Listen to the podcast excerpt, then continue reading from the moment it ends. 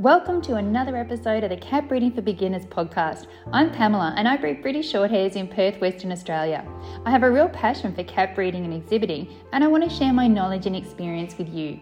I'm on a mission to help new cat breeders go from feeling intimidated, confused, and having trouble getting started to confidently breeding happy and healthy cats whilst enjoying this amazing hobby. Before we get started, make sure you visit my website and download your copy of my helpful guide, Advice to New Breeders, where experienced breeders share some great tips they wish someone told them when they started breeding. You can find the link on my homepage at www.catbreedingforbeginners.com. Just look for the picture of Angelica with her kittens.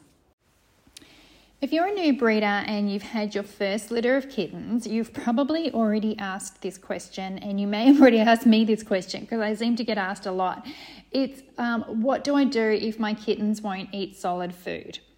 Now, um, it's something that comes up all the time. It's a question I get asked over and over and over and over. So I'm going to answer it once and for all. Now, I'm going to answer it and tell you what I do when it's time for my kittens to be weaned, when it's time for them to start eating solid food.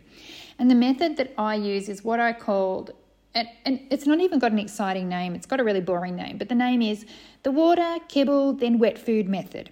That's what I'm calling it. If, if there's some sort of extra glamorous thing that we can call that, I'd love to hear your thoughts. Um, but basically, water, kibble, then wet food. That's my method. And what I do is when the kittens come out on um, They've come out of the box, they've started toddling around. So they're starting to get up on their legs and they're walking on their own and they're not dragging themselves around, they're actually toddling.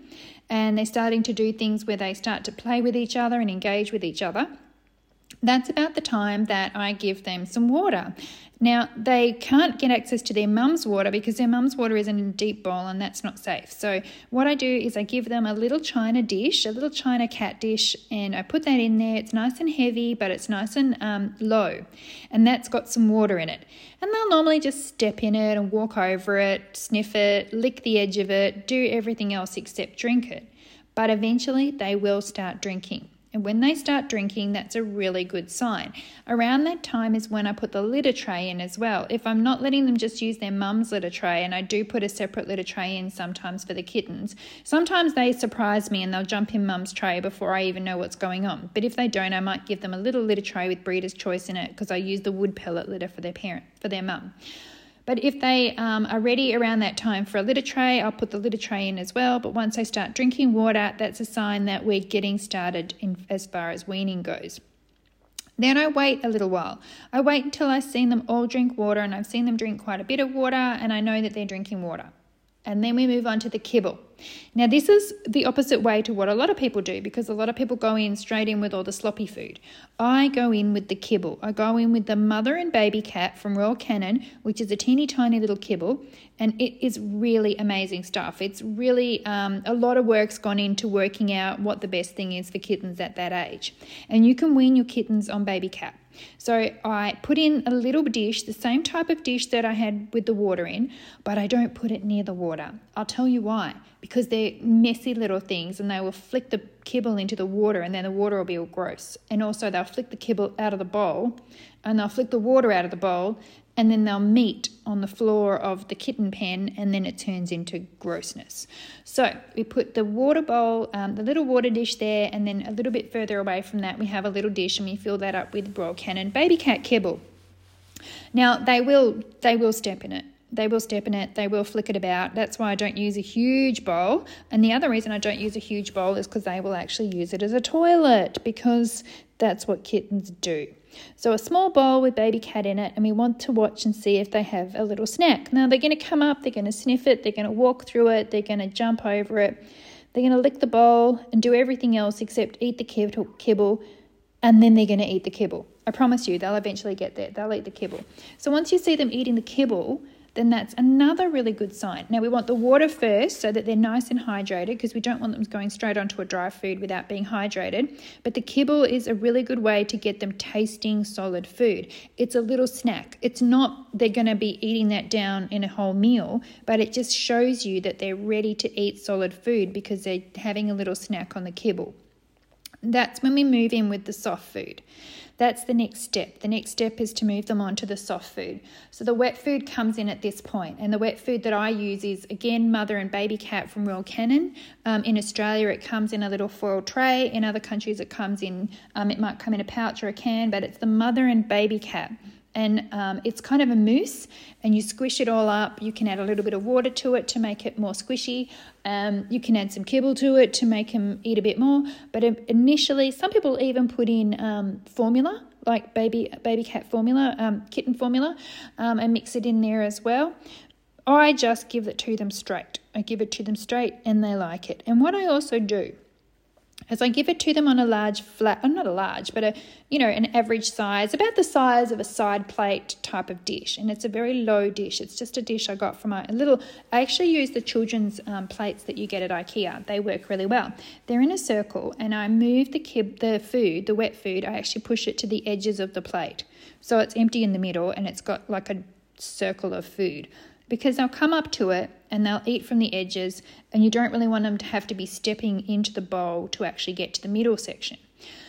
So that's another tip for you. So they'll come and they'll probably again, they'll scratch around it, they'll walk in it, they'll jump in it, they'll lick the bowl and avoid the food, but eventually they will eat the food.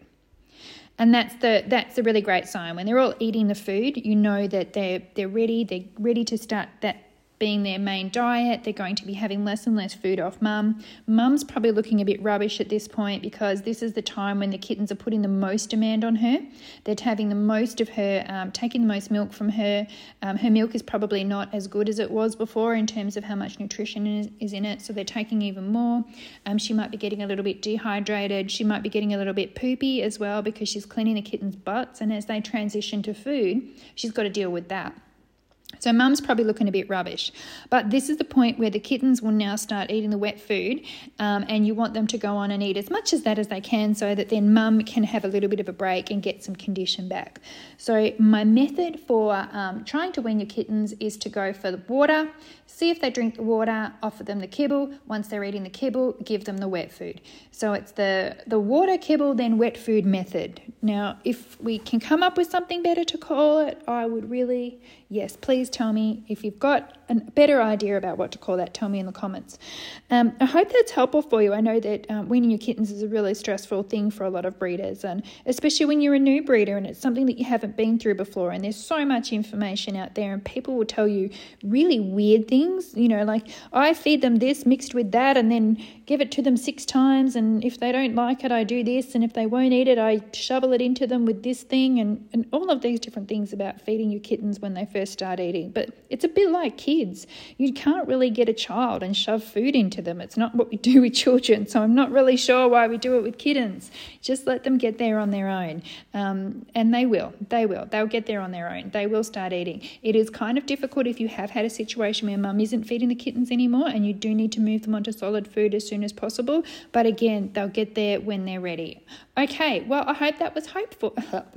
I hope that was helpful for you. Not sure what I was saying just now.